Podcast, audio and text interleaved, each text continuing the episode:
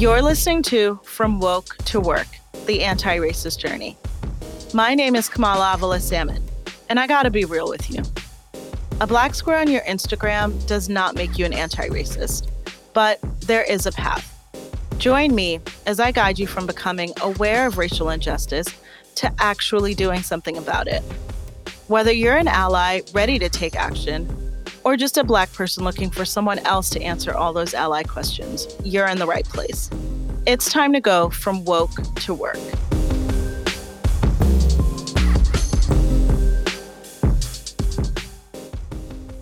Hey guys, welcome back to From Woke to Work, the anti racist journey. I'm your host, Kamala Avila Salmon, and this is it. So, our journey together, at least this part of it, is coming to an end.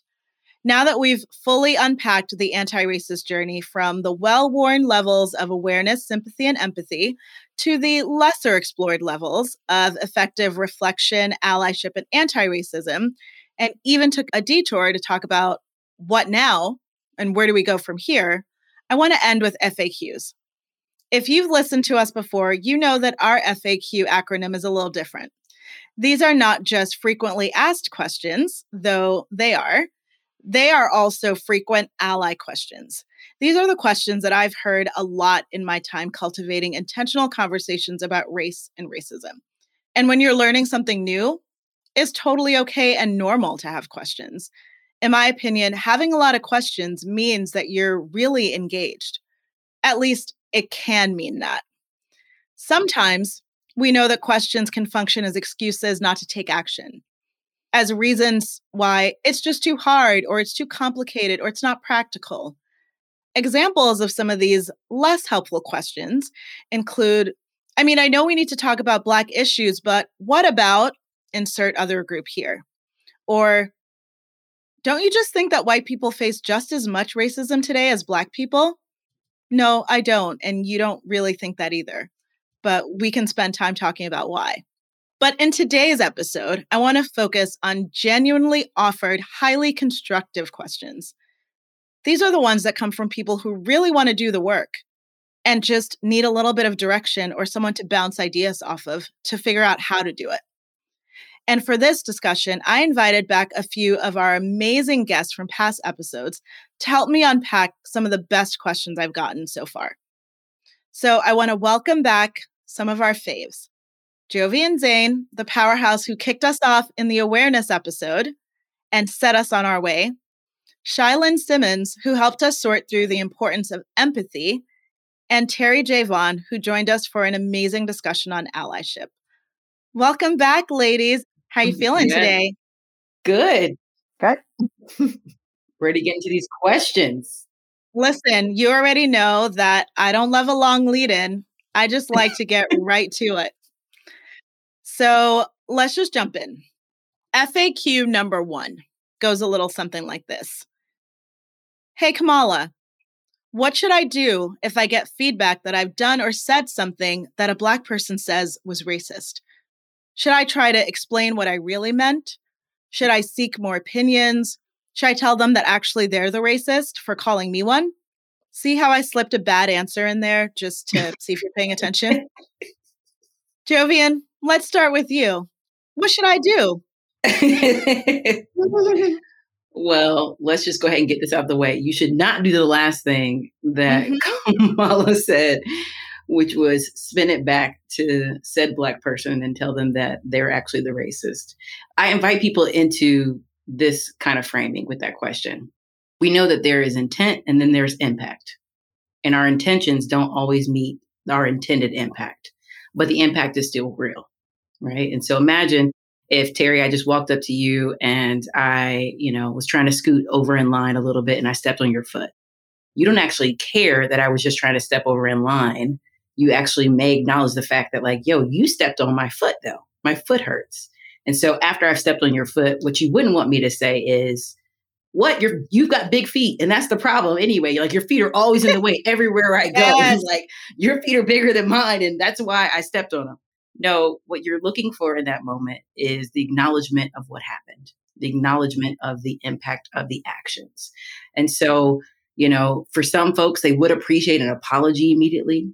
for other folks they may appreciate in that moment. Just the acknowledgement that, okay, I'm sorry. What I said clearly didn't have the impact that I wanted it to have, but it did have a negative impact. So I would like to course correct and move forward. Right. So with the heart of the heart that would be more connected to the place of getting to honesty, to connection, to a place of grace, to reconciliation, we've got to first acknowledge the impact of our actions. So that's what I would tell someone. Start with sitting in it, like you did something wrong, and that is okay. We all make mistakes. But if you're more concerned about being right than getting it right, you will continue to make mistakes and sit in it in a way that doesn't move the work forward. So good. Being less concerned about being right than we are about getting it right. Getting it right. Yep. And, and that's a constant learning. That that is an ever, you know, ever continuing journey. Yep. Terry, I'd love to get your take on this one. Yeah, I mean, I think that it really comes down to communication. It's like communicating with each other because somebody could say something that is very offensive to me and they probably did not have the intention of of hurting my feelings or saying something wrong, but you know, if if I'm affected and I'm offended, then it just warrants a conversation and just an acknowledgement that I matter enough that you can at least take the time to hear why it hurt my feelings or why I feel like that's offensive. And that doesn't even mean that you have to agree with me, but at least hear what I'm saying and then let's you know acknowledge that this this hurt me or this was wrong to say to me. It might not be wrong to say to the white girl that's next to me, but it's wrong to say to me because of my experience, because of my walk, and this is why. And I would just hope that people would be open to hearing just the conversation is all we really um, can ask of each other right now because again we're all human we all have different walks we all have different paths and we can't get mad when we don't agree. Terry, I really love the part that you said about sometimes things hit you differently because of your lived experience, and that is okay. So often there's an idea that, like, but I did it to someone else and they weren't offended. So why are you? Why are you being so difficult? And so the way that I approach it when people ask me this question, and I get it a lot, and I know that often it's coming from a genuine place, but sometimes it's also coming from a hurt feelings place. And we have to recognize that sometimes that's why we're asking. And, and it is actually about us and wanting someone to validate that we are a good person and that that person must be mistaken because if they really knew me, they would know that I'm not. And like when you start to hear that in your head, know that what you're seeking in that moment is actually not information, but justification and validation which is different than actually seeking an explanation and education. And so, what I tell people is I try to approach those moments with curiosity because there are so many things that may be blind spots for you. It's not bad to not know. It's bad to insist on continuing to not know. It's bad to decide I don't ever want to know because I don't like this information.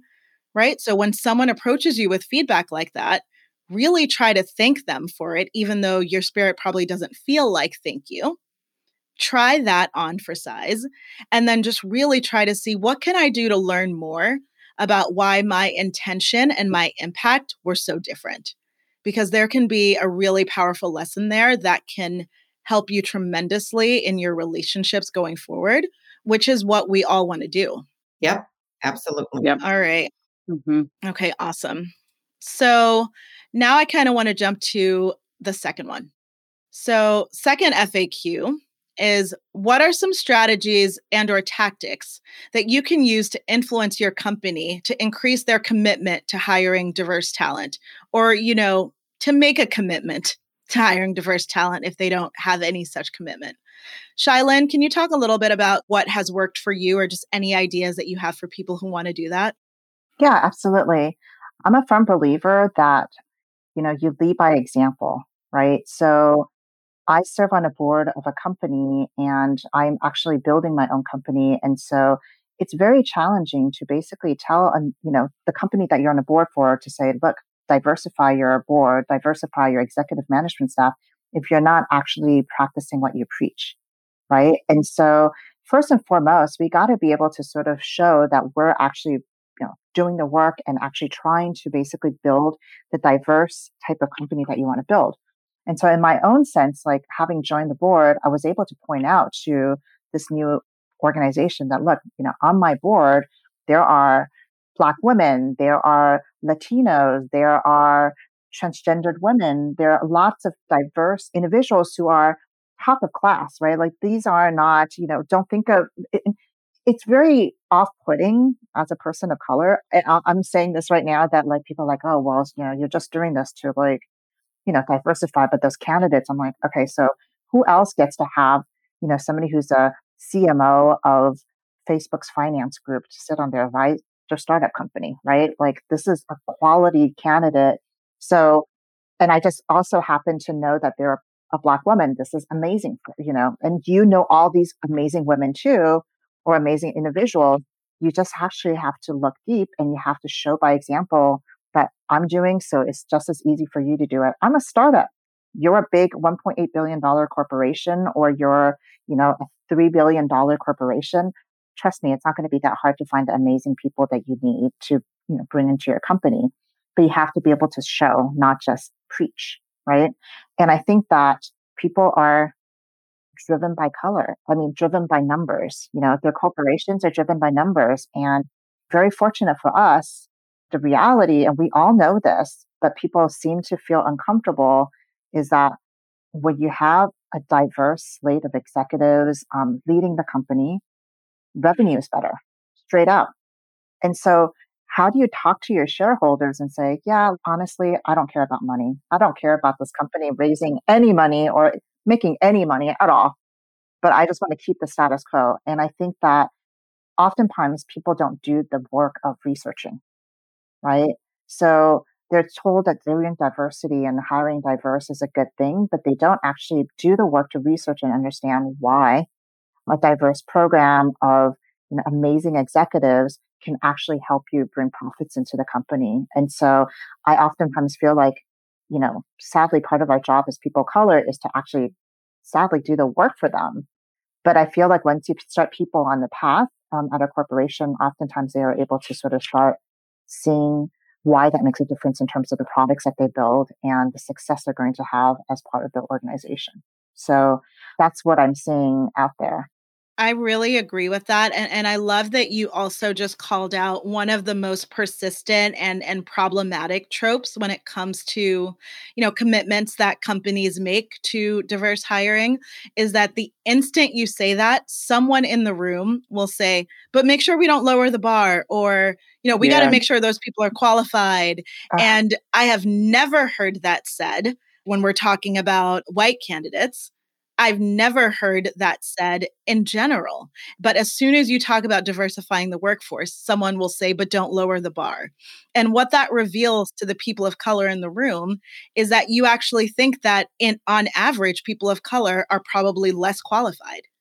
And so right off the bat, you're revealing something about your belief system that is troubling that you need to explore. Not to mention that having worked at a ton of top companies, I have seen a ton of mediocre white men. So if we've decided we're going to stop hiring mediocre people, we'll we would have had to start that policy a long time ago. A long time ago. Absolutely. Yeah. And this is incumbent upon allies and not on the people of color in that room to point out that this candidate is a hundred times better than that white guy that's sitting literally, in the table next to you. Like literally, double qualified. Exactly. Often so often and yet these conversations are had and i love those strategies too about leading by example and i know jovian you actually have done some of this work at a number of places in particular i'm thinking about your work at tfa so yeah. can you talk about sort of how you had those conversations and if there are any tips that people can take to have those conversations at their workplace yeah well first i mean honestly i wouldn't even just say first but what i would really love to focus on in this moment is speaking to white folks or or other folks who may have powered identities depending on the context that they're in to think about the seat that they'll sit in to move the work forward right? So if you're living through your said commitment around equity diversity and inclusion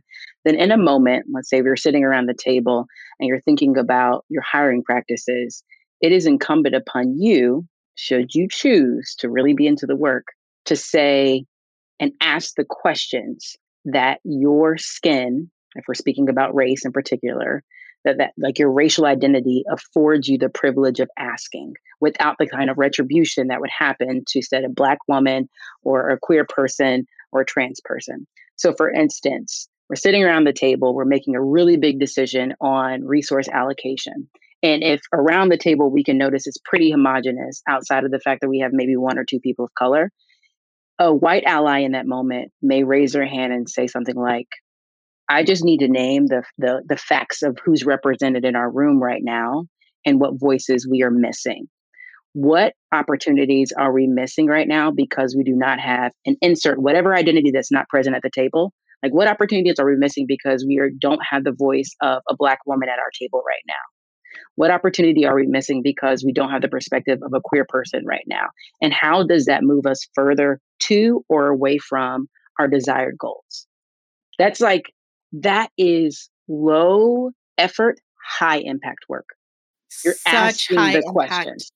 High impact work. You're asking the questions. So, like, also when we think about hiring, and this is what a lot of companies, frankly, have to do if they really want to get serious around diversifying their workforce, particularly around the lens of race and, of course, the intersection of race and gender.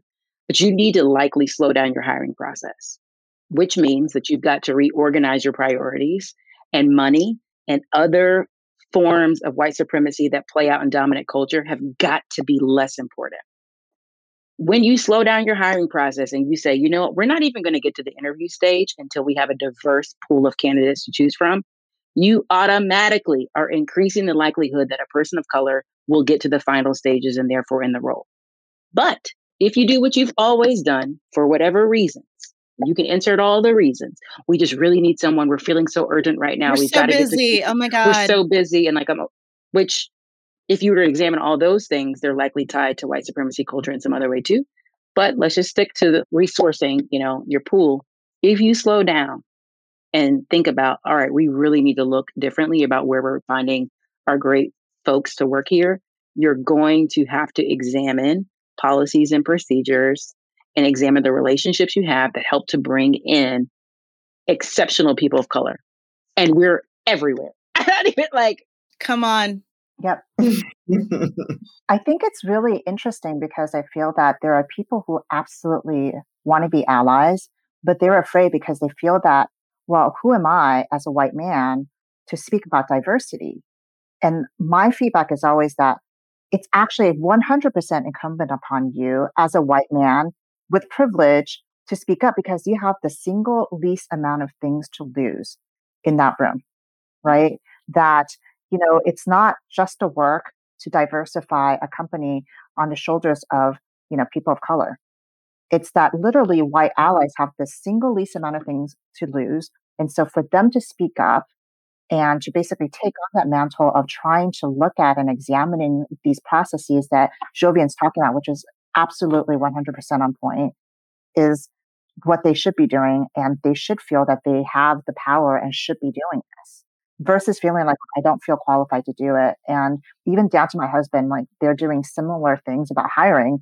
And he's like, well, I feel that, you know, I'm the only white man who's talking about diversity. And also it's like, that's why you should be doing it. Right. That Absolutely. this is so visible to a white man that clearly there's a problem here and that you should step up and talk about diversifying and changing the system so that you have this the opportunity to see the best candidates out there, not just the one that's the most parently, you know, part of the system.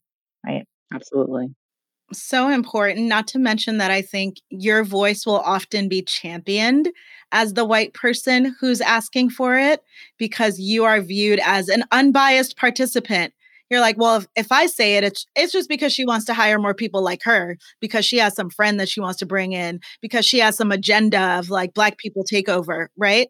These are the things that people think immediately so that in a weird way as a person of color your voice becomes delegitimized in the conversation about bringing in more people of color which is bananas when you think about it but think about the the equity that a white person has in those conversations to say like i'm not saying it to get more money for me.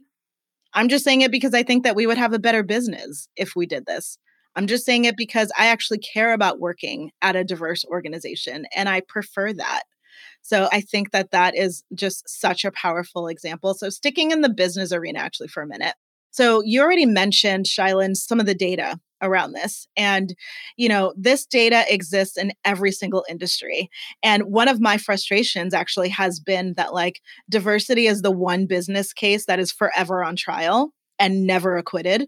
It's like we have to keep running that running the data again and again and again and convincing people. And you know it as well, Terry, in entertainment, that there is so much data that tells us who the audience is, how people consume, where fashion trends start, where music trends start, where popular culture begins. And yet we have to fight over every additional scrap and bring the receipts, bring the receipts, bring the receipts. So this question is really important to me. And I'm curious sort of what you guys think about it. Should we be putting more data and spending more time behind proving the diversity is good business argument? Is that a good use of time or should we be focusing more on the moral argument? And i'm curious terry about your point of view on this sort of as you know a, a black woman working in the industry. Well i think honestly that they already know the data. They already know the impact of our culture, of our voices, of our fashion, of our style, of our they already know. But I think that it's just embedded in in their culture to find ways to empower our impact of of of our influence by saying stuff like well they don't sell overseas or you know our we want a general audience I'm like, every time I hear general audience, I'm like, it drives me crazy. I'm like, what the hell? What general audience what? are you talking about? Yeah. So many code words for white. Oh wow. Oh my god! It, it's, it's it's so oh real, right? God. It's so Mainstream is another Mainstream. one. Yeah, I, I can't. Another one. Can't. Gen pop. Yep. Ooh, I mean, so come consider on. us VIP then. right. Exactly. exactly. Right. Exactly. So it's like it's just a spinning wheel. And I mean, you know, Kamala, it's like this has been going on in our business forever. And it's always like, okay, we need to diversify. How many years are you guys going to try to diversify? Why are we still saying that? It's like it, it's so overdone and overplayed and you know they've built so many networks on our back. I don't even want to get into all of that the upn the CWs and all of those networks that were built on black shows backs and then they get popular the networks get popular and then all those shows slide by the wayside and now they're only doing general audience shows. It's nerve-wracking. But i still say because i know the power of media and i know the power of television the power of film we can't stop. So we keep the good fight. We keep telling our stories. We keep showing up behind the camera and in front of the camera, making opportunities for ourselves because we're passionate about it and because it's right and because it matters. Because I have a black six year old daughter and I need her to be able to turn on the television and see something that reflects feeds her. So we keep going and we know the truth and they know the truth. And it's like we just live. And I don't know if it's ever going to be fixed. I really don't know. But we just keep going. Right? We don't know what the answer is. I think if we knew, we would have done it by now, right? Because it's like you're constantly being asked to bring receipts, and then you bring the receipts, and it's still not enough. And so you go get some more, and then you go get some more. One of the things that happens is that sometimes we feel like they know the data and there are very senior people that do not know the data because I've presented presented it to them and they're like, I don't know. Really? Is that true? I've never seen that chart before. Where'd you get what's your source? Blah blah. And you already know how the walls are going up. And so sometimes it is this weird combination of there are some people in very senior positions who actually maybe are not as qualified as we thought they were, maybe are not keeping up with the trends in their industry, maybe actually don't know this data that need to be shown the data. But at the same time, there are also people who have been shown this data year after year after year after year. They always have some other reason why they haven't done it yet. And to your point, Terry, they're always trying. Jovian and, and Shylin, what do you guys think? Yeah, I just want to push here because here's the thing we let folks in senior positions who are white get away with stuff when it comes to diversity that we wouldn't let them get away with when it comes to other things that are connected to their ROI and that things that their stakeholders truly care about, right? And so this idea that oh, you've never seen that critical piece of data that is foundational to your business's success and your organization being a long-term forward facing, future focused business. I actually cannot buy that. I can't buy the fact that a company that, you know, would IPO at said billions of dollars and that would like that they don't have any kind of insight or know the trends around where the US is going, where other key markets in EMEA are going. Like there's just I, I frankly will not actually allow that lie to permeate my spirit to detract me. Because here's one of the things we see oftentimes in like trainings around DEI stuff. White folks will ask questions that are rooted in fear and they they would intellectualize as questions that are grounded in data, but they're just distraction strategies. It's like I need more data to believe I need more data. You don't need more data. You don't want to acknowledge the truth of the data that lives in the stories that are already being told. Yeah. And so that is I would love to get people of color off the hook of doing continual research, writing more books to tell our stories when there are encyclopedias on top of encyclopedias and top of encyclopedias and top of our bodies that already have told the stories of our lived experiences. And it's the fact that the data exists and continues to exist, and they are told time and time again, is that it goes back to sort of that question you asked, which is how do you build basically, you know, a, a program within your corporation? And the reality is, is because that data is existing. 0.06% of all founders for startups out there are women of color, Black women. 0.6%. And so just when I thought that basically we couldn't get any less money out of the billions of dollars that go out there for just purely white men, we hit an even further low, right? So it's not that they don't know this because there's some really smart people in the entertainment industry and the, you know, VC industry. They know this data. They understand the data. It's that one, because to your point, Kamala, that it came from us. And so it's it's not the right data. It's biased. It's biased. It, it's not the right data. Exactly. So if it comes from a white person, a white man, then this data is actually true versus where it's coming, coming from us. This doesn't make any sense. But the only way you're going to have these things actually move forward is that every single person can't just be virtue signaling saying, yeah, I really buy into diversity and I'm going to have these programs. And that diversity officer has so little power within your corporation to make change. Speak to it.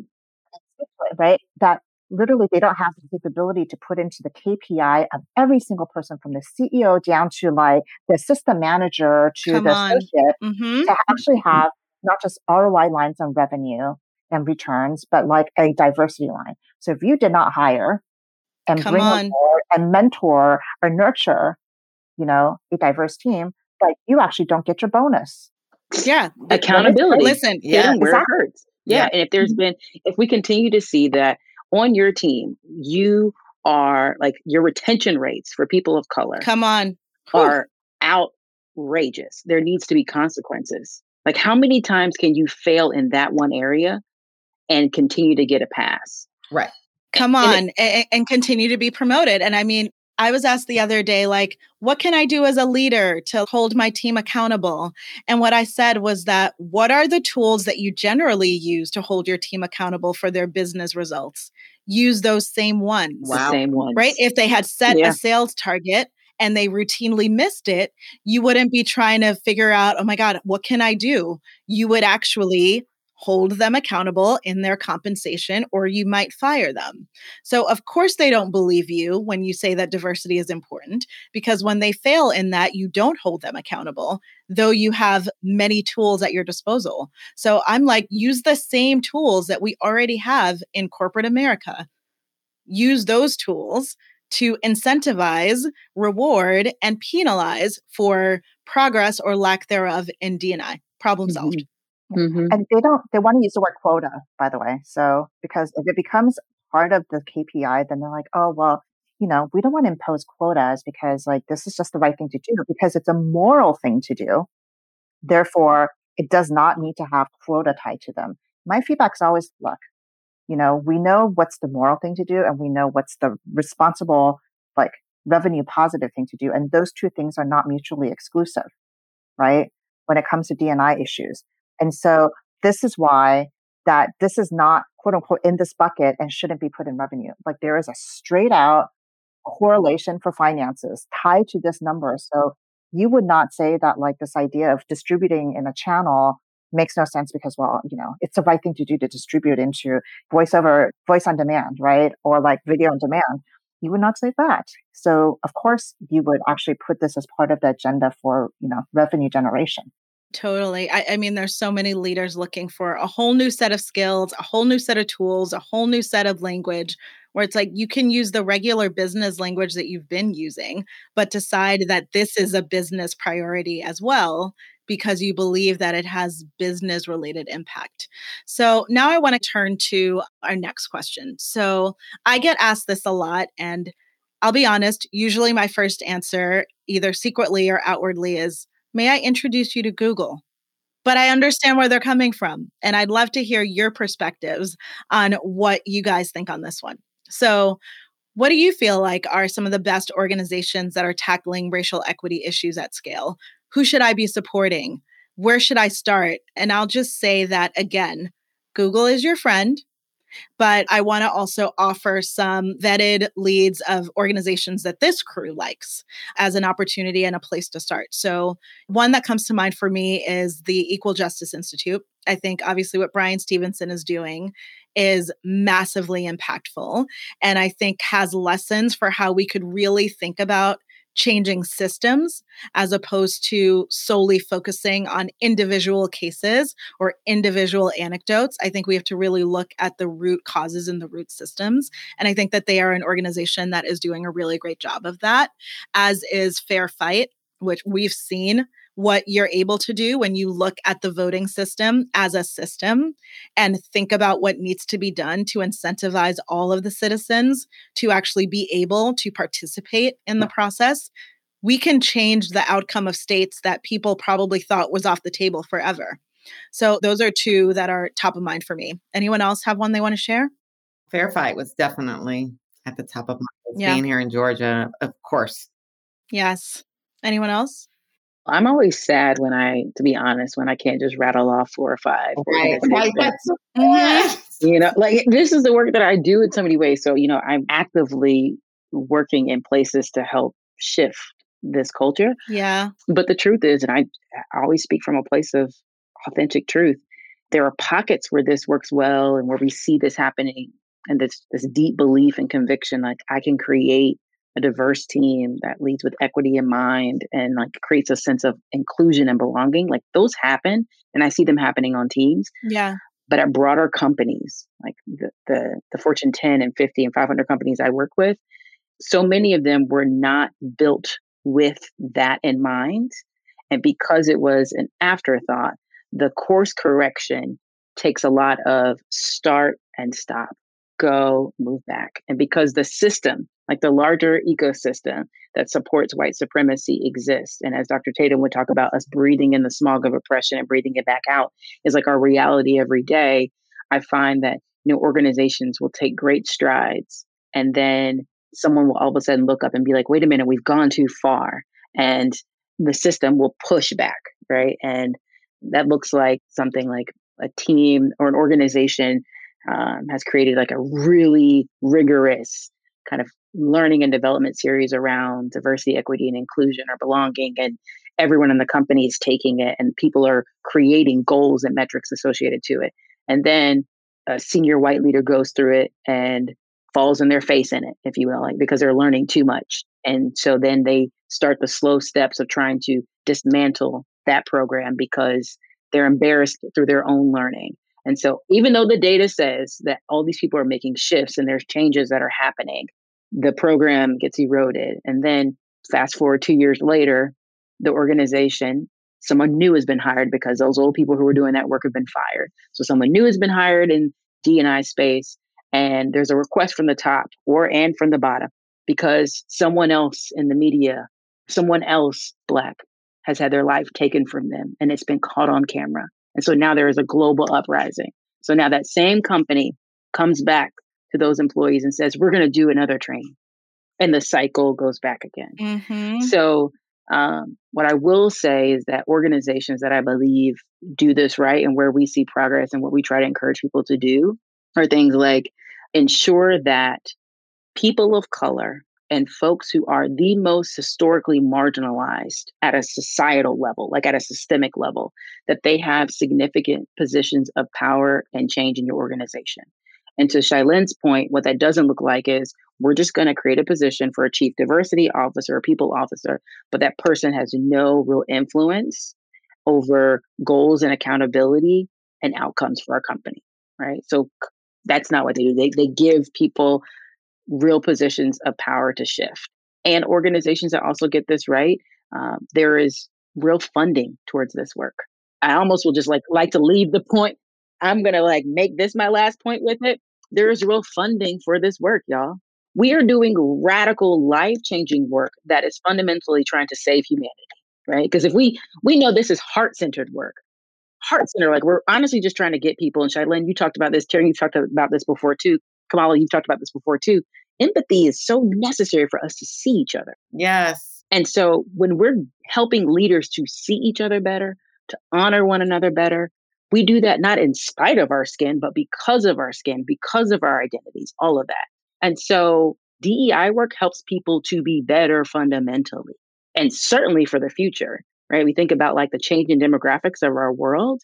And so you've got to fund this work. You can't say we want to allocate $10,000 for this work over the year or even for a day of training. That just doesn't work. It just doesn't work. And, you know, so the last thing I'll say on this little soapbox is the next time you do outreach and you're trying to figure out, you know, like, okay, we're ready to invest in this. And you reach out to a number of DEI professionals and practitioners. When they tell you their rate, and if it's significantly higher than what you anticipated, all you need to say is thank you so much. We will figure out how to get more money, or we can't afford it right now, but I am going to figure out how to make this work instead of saying, wow, that's not what we thought, or that's too much, or anything else that would look to diminish the effort. If you have not realized that this work costs this much, then you've not really thought about how much a human life costs. Whew. Okay, listen, you just said so much. And the only things that I want to double click on are there are far too many people who have the title Chief Diversity Officer and don't have a budget. I don't know how you could begin to do the work when they have to go around for every idea that they have and like basically pass the collection plate and try to convince other business leaders to help them fund the programs that they thought they were hired to create and to make the change. Secondly, if you look at any C suite, the lowest paid C suite member is almost always going to be the chief diversity officer. So we don't value the programming and we don't value the executive. And both of those things, it's like, I know everything I need to know about your commitment to DEI, not by what you say in the town hall, not by the company wide emails that you send, not by how many times you changed your profile picture on Instagram black or said Black Lives Matter. I know your true commitment by what you're willing to spend on it. If it is not worth spending on, then you're communicating to your entire workforce that it is not worth it's not doing. worth doing. Yeah. That's that money that's it. and time. And so therefore they're doing it optionally. Yep. I love these answers, ladies. Shailene, is there anything you want to add? It has to be the money. Ultimately, at the end of the day, what very much frustrates me about all of this is that we know the work needs to be done. There is way too much virtue signaling out there. I am so exhausted by this that, like, literally, I want to slap somebody around when they tell me that they've marched. right? My question is always that here's a question for you. When was the last time you wrote a check that actually paid for a company um, funded by a Black woman? When was the last time that you bought something from a black owned business because that money is actually we can all live on excellent intentions, but I can't live on that. Nobody lives on that, right? In order to diversify and to, to proliferate this business, you, you have to invest.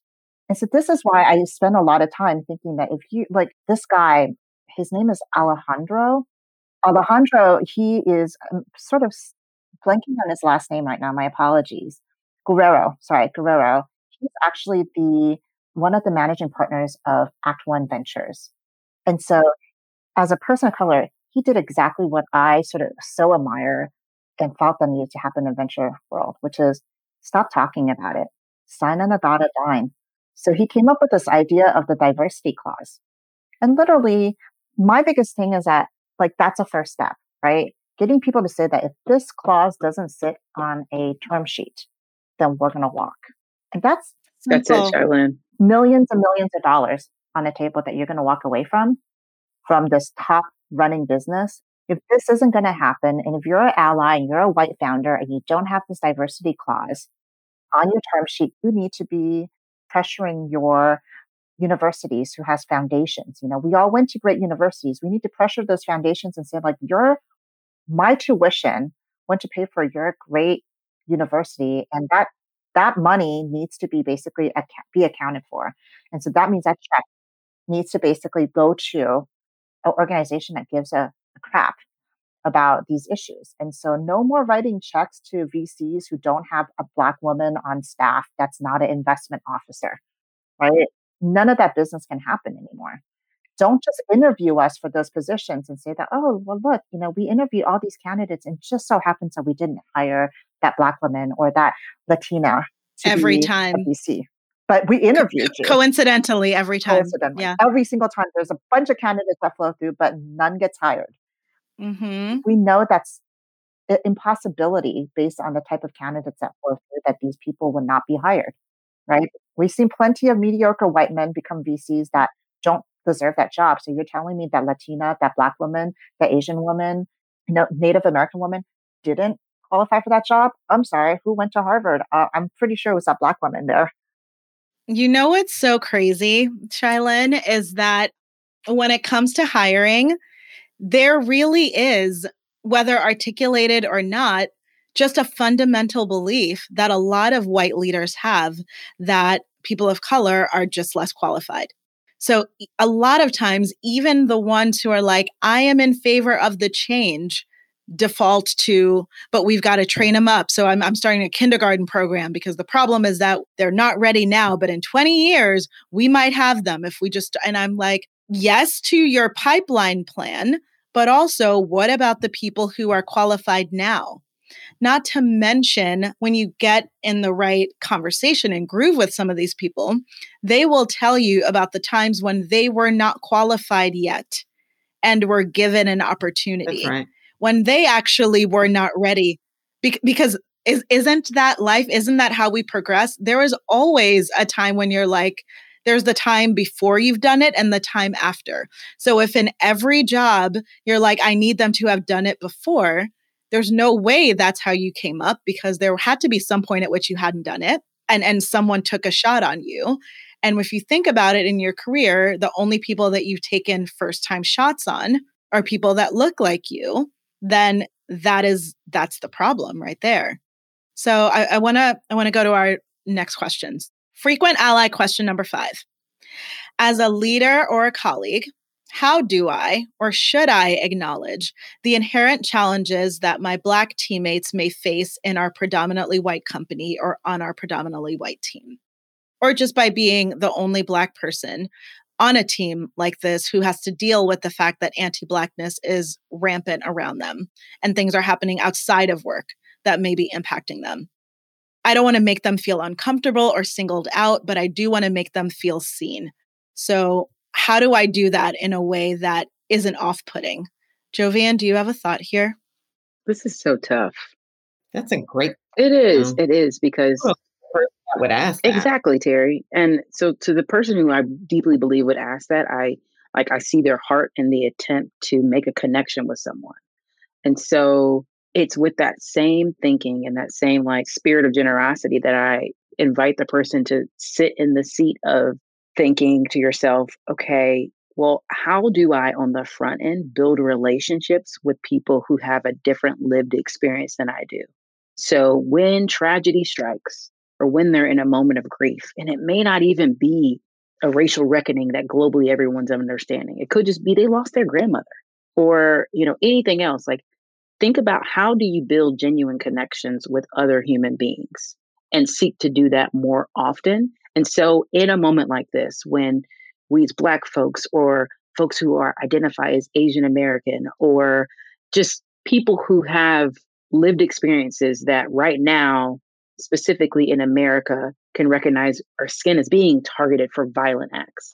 So when moments like this arise, you then can, on that team and in a team meeting, acknowledge from your true place of being that you recognize that there are people who are on attack and it does not sit well in your spirit. It is not something that you support. And that you, as an individual, speak for yourself. I think it's always important that we lead through the group agreement of like speaking from I. Like you talk about what you believe, talk about your values.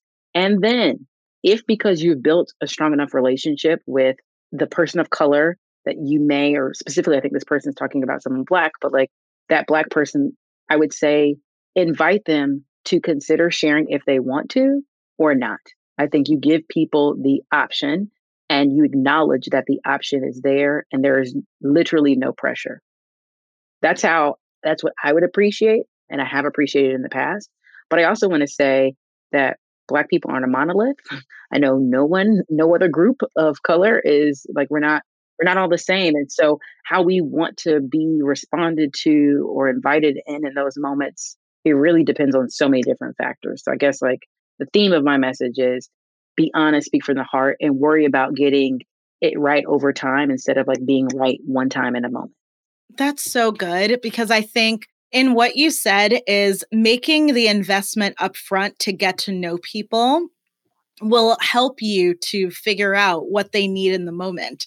There is like, wh- while we always understand someone's intention when they reach out in, in, in those moments, if we have never spoken, if we have never had a relationship or any sort of deep conversation, you coming to me and saying, Kamala, I noticed that, like, you know, I know there's a lot happening out in the world and like you're black. So I just want to make sure that like you're okay. I don't actually know what to say in that moment we don't have intimacy. I see that you are trying to create some, but you're trying to create it so quickly that emotionally I can't get there. And and so you end up just saying like thanks, but like no one ends up feeling good at the end of that exchange, right? So it's like you went in with your desire to console and realized there was no one there to console. And so you left not feeling great. I left not feeling great when maybe if you had been invested in building a relationship the whole time, then you could have shown up. And I think, like, just to go a little bit further, let's say you are a manager on a team and a new person of color joins your team, and you notice that they are the only person of color or one of very few. I think it's really admirable to be thinking about how do you create a safe space for them. So, thank you for doing that. And the way to do it is, I don't think, is on day one to say all the things that you're thinking because of all the books that you read this year. And you're just like, I know, I know, I know. And I just want to tell you all the things that I know. That's too much for me. I want to be welcomed onto the team, right? I want you to be attuned to how maybe dynamics in meetings are different from me. I want you to like, don't pull me aside after and tell me I noticed this person was interrupting you.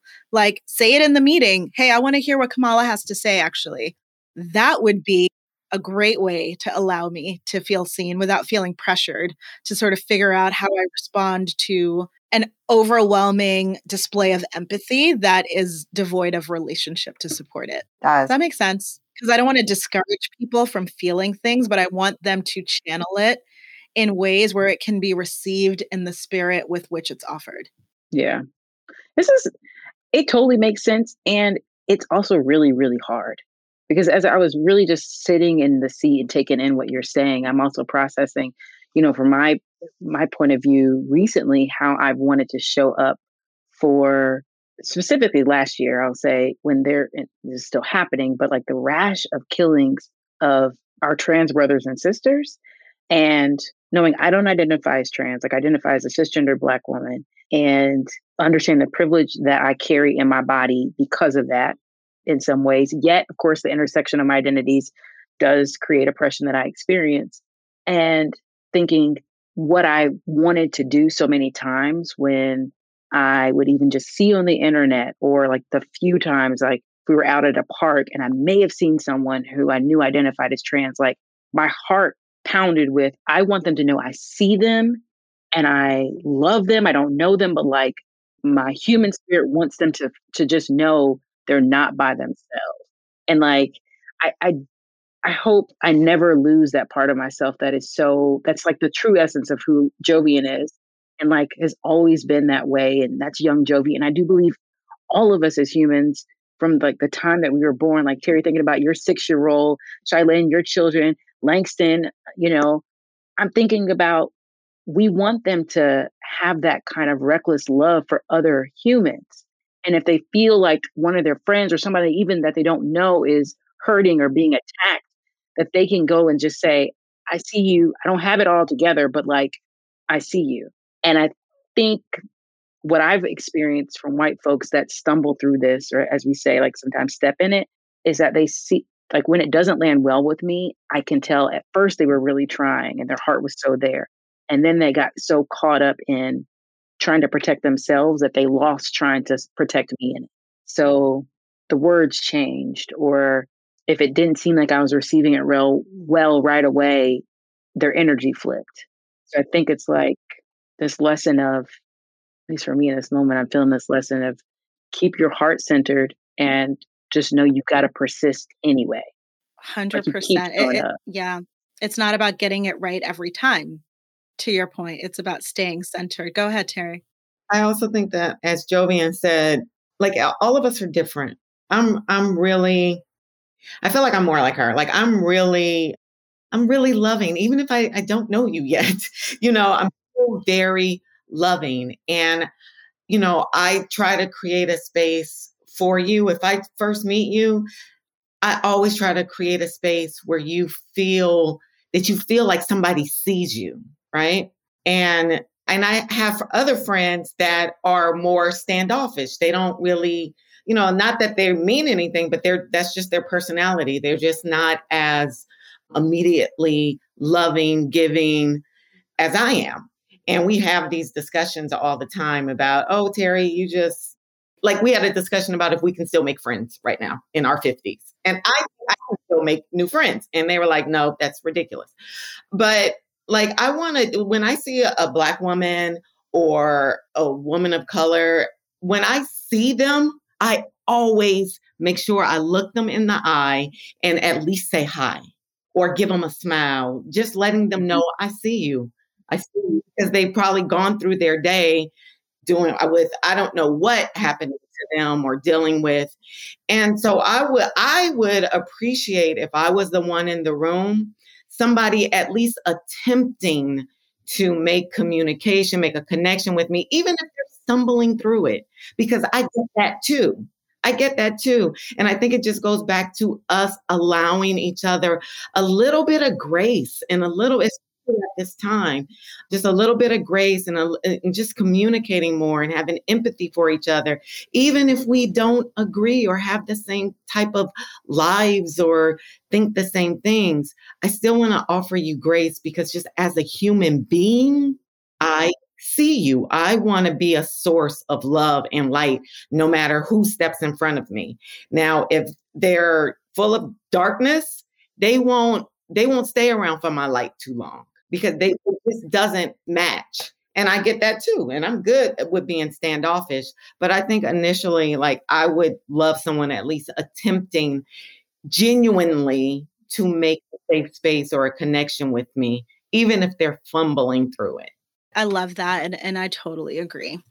All right. Our last one. So here's one that I hear variations of a lot. So I'm I'm going to ask the question in the voice of the person who's seeking the information. So I've heard that non-black people need to do the work when it comes to attacking racism and that we shouldn't put the burden on black people or people of color to solve it. But I've also heard that we should not be building movements for Black lives without Black people. So, what's the line? How do I navigate that? How do I make sure that my commitment to not putting the labor on Black people, for instance, doesn't then become me trying to be a white savior or me going so far that I've actually excluded the people that I'm supposed to be advocating for? anyone can start here who who feels called to sort of share how they navigate or, or would advise someone on navigating that that tightrope. Wow, I can definitely tell you this that as an Asian person, we live in a twilight world of not being black or being white. And so very often our white sisters will say that, you know, look, I this is what we're doing, you know, and we're so we're so against what's you know, the violence against, you know, Black people that this is what we're going to do. We're going to sign a petition. And my feedback to them is always like, have you spoken to a person of color about this yet? Like you have done done the work, like you've actually built relationships. I mean, we had that discussion just now, which is, you know, you're going to jump in and be the savior of people. Well, have you asked a friend that you've made, you know, the, the 10 friends or the 60 friends, uh, you know, black friends that you have and said, hey, so I want to help. What's the best way to help? Not that you feel like you have the answer, right?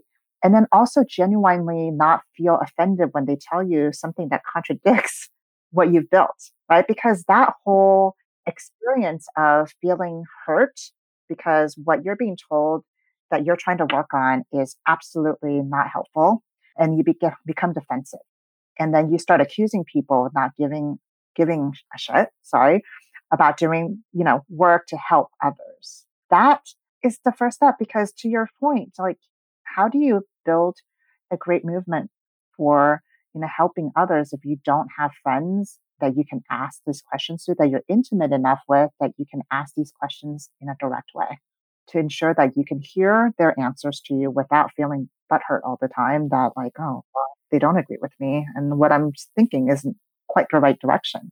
And take that and be able to then reflect and, and sort of build something together. And I think that's what I'm seeing so much of is that there's such a willingness to theoretically want to help without actually building relationships with people and asking the right questions and not be offended when people tell you that it's not the right thing. And so Man, that's so good because it, it happens so often where if you only want to help in the way that you think is helpful, and you are not open to feedback, there's a problem with the movement that you're building. And, you know, because I talk about race and racism a lot, I get a lot of these questions and, and, you know, people asking for my opinion, but I can always tell two things right away. I can always tell when I'm the sixth Black person that they're asking because they didn't like the answer of the first five Black people. And they're hoping to find someone that's going to say what they already plan to do is the right thing to do. We always know.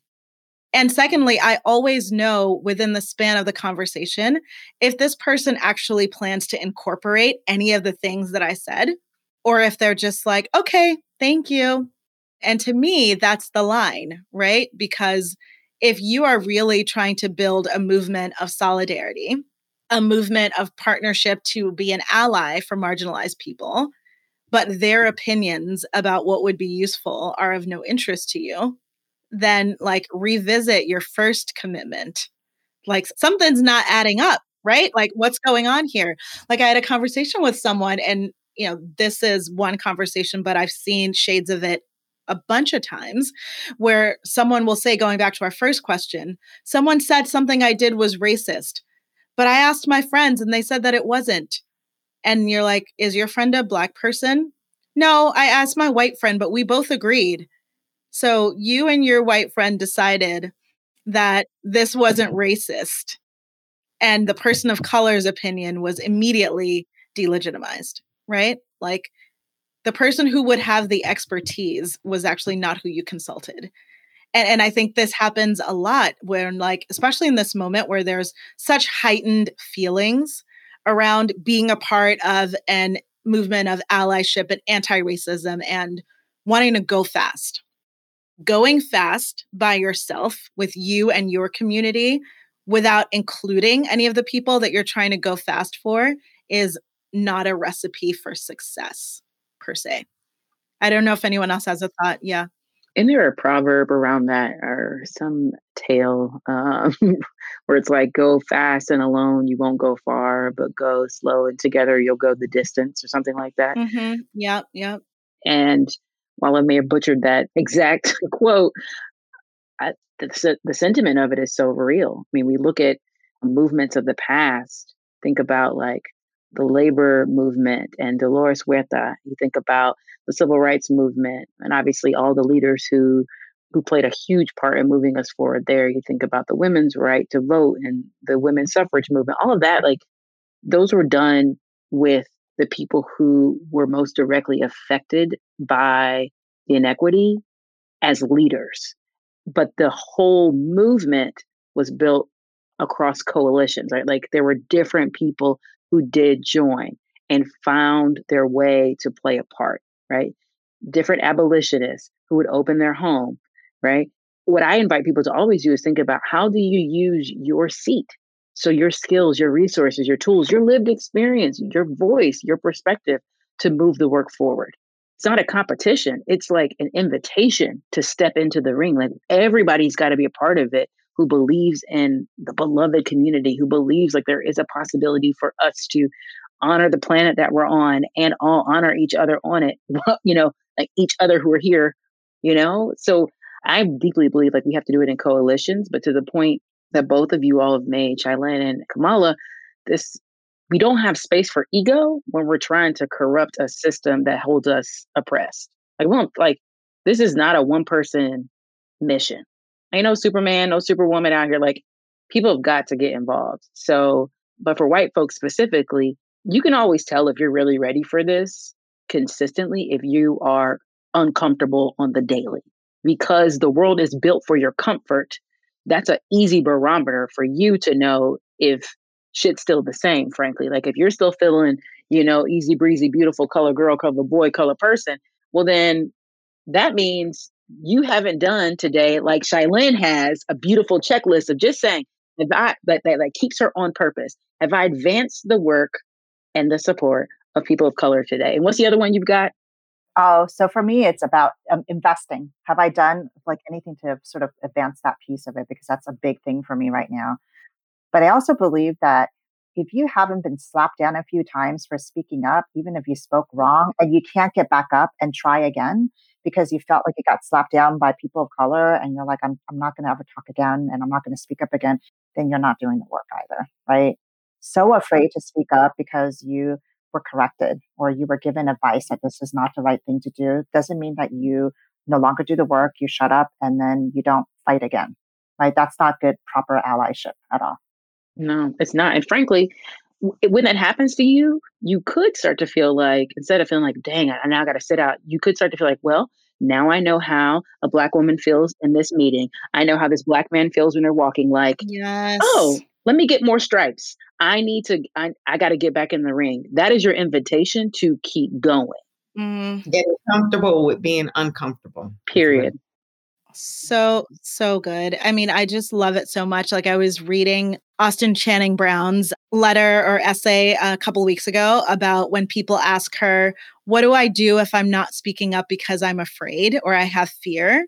And she broke it down so masterfully. And one of the things that she said echoes what you said, Jovian, which is the reason why you have fear around this is because you know that there actually are repercussions for speaking up for advancing racial justice because you have seen those repercussions hit people of color who've done it. So let's acknowledge that you actually are afraid for a reason and you have decided that maintaining that comfort is more important to you than advancing the cause that you're telling everyone that, that you're committed to right? And, and so when are you really willing to show up and do the work? Because when we talk about sacrifice sometimes people are like so you want me to quit my job? It's like maybe I, I, don't, I don't know. Like do, do, do you deserve the job? I, only you can say. But i do want you to think about is there anything that you'd be willing to give up? Is there anything you've ever wagered has there ever been a moment when you risked the ridicule of your colleagues to point out the fact that once again you guys are in an all white meeting because I always have to be the one to point that out. And it's, if it's uncomfortable for you, it's 10 times more uncomfortable for me because they think I'm just saying it because I'm a Black person. They don't read it as like, I'm just reporting the news. Like, it's literally just the weather. Like, it's just th- that's it. And like, I feel really proud of saying that I do start these conversations in the business meetings that I'm in. And I have gotten the feedback that, like, you're making people uncomfortable, but that's what we're supposed to do. I'm not going to rubber stamp the agenda, right? Like, I have to say that if, if we're here to do inclusive work, I don't know how I can do inclusive work in a room of only white people. It's just, it literally is not possible. And what's interesting is that they say to you, you're making, like, you'll get exact feedback. Mm. You're making people uncomfortable. Yep. But how many times do you have to say, everyone else is making me uncomfortable? I have been when, uncomfortable the whole time. The whole time. When is it ever their priority to make you comfortable? Mm. Oh, yes. To that guy who's like, should I quit my job? Well, maybe you don't quit in this moment. But what I do wonder is, have you thought about your succession plan? Mm. Have you built your pool of talent? And does that. that. pool look like you or does it look like us on mm. this in this conversation right now? Like so true, so true. White folks want to go to sometimes these extremes. Listen, when they don't th- do... to, to, present you with something that, of course, you're not going to say yes to, so that they can decide. Well, there's nothing that can be done. Then there it is, distraction strategy, right? Yep. And it's like yeah. instead, why are you trying to run a marathon when you literally can't go ten blocks? But you mm. could if you actually just started walking. But you you like this this grandiose idea we got to eradicate it by like all the the system is built by people. So like we individuals have to collectively make change that will shift the system. But there's got to be some commitments that white folks have got to be doing and it starts with that stuff like the localized, immediate, personal stuff mm-hmm. that we forfeit. Yeah, it's disingenuous for him to say like, "Should I quit my job?" Okay, well, so no one's asking you to like not feed your children. But, right. you know, if you're a white man, board positions will come five, ten to you. White women, you know, you get offered board positions way more often. So is it less comfortable? Of course, you want another board position. It's, you know, great opportunity. It gives you money. You, you know, only spend a few hours. It's awesome. So it is uncomfortable for you to say that, you know, if I turn this one down and actually nominated a, you know, a black woman to this role, two more will come my way, but this can open a door for two more to come to her. Or this panel speaking opportunity, I'll get 10 more invitations, but I can step down from this one and give it to a woman of color to actually speak because I know that there are going to be more. And that for me to get 10, or I can share half of them with a person of color, is you know, the right thing to do. And yes, it takes away from me personally. And yes, it makes me uncomfortable. And yes, potentially it's a, little bit more financially impactful. Or you just don't want to give up anything because you don't want to change the system. 100%. It's like, you know, whenever people say that it's so overwhelming, I just, you know, remind them that just because you can't do everything, it doesn't free you to do nothing. You, you, you can't just say that, like, well, I can't fix the whole system. Therefore, I'm not going to do anything that doesn't make sense. That's like saying, well, I can't be skinny tomorrow. Therefore, like, I'm not even going to do a single push up today. you wouldn't say that. You would know that it's a journey, right? Yet, or you here, would say that when you're not serious about it, right? right. When you're avoiding listen, it. Like, listen, because I have said that. You're Right, I know. Right. I'm saying right now, I have said that. Actually, I haven't said right. that to push up, but I've been like, well, it ain't gonna make a difference. I'm definitely gonna have that brownie. That's what I've yes. said. yes. but right. I knew I knew what I was doing. Were you at the drive-through with me today when I negotiated with myself that like I did need those fries? Were you Chick Fil A? Where were you? I need to know. Listen, my, Some, my. sometimes I go to McDonald's because I have a child now, and I'm really mad that he's reintroduced me to the fact that McDonald's is a restaurant that I have not patronized for a minute. Listen, and and I was like, I didn't need to remember that, but you're right. You you say what you need to say to yourself, but it truly is revealing your values. If your value is change, then you will find a way. If your value is like only as much change as doesn't require any change from me, then like then that is your value articulated as such that that's a post that i've not seen i'm in favor of black lives as long as it doesn't change my white life But some people who are posting Black Lives Matter, that's actually what they mean. Like up to here and no further. Then, like, we need to talk about that.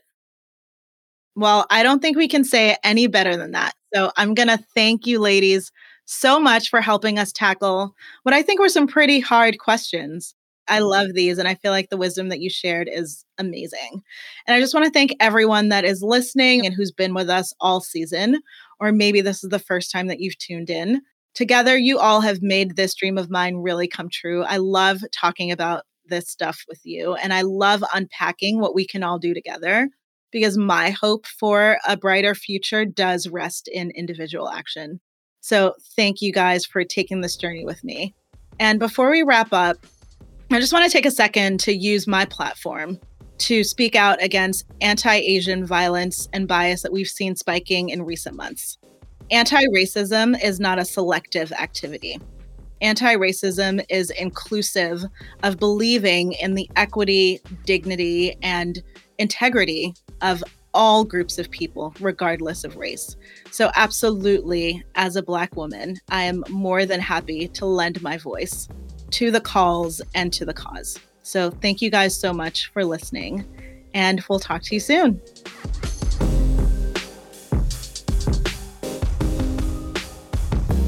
Thanks for joining us and for making it this far. As always, I'm Kamala Avila Salmon and you can follow me on social media at The Real KS1. Subscribe now wherever you listen to podcasts. And don't forget to rate us to help more people find the show. From Woke to Work was produced by me, Kamala Avila Salmon, in partnership with Julian Lewis and TJ Bonaventura at Studio Pod. Edits were made by Noda Lab. Our amazing artwork was designed by Tommy Gomez. And this fire track I'm speaking on was produced by Dave Contrap. Until next time.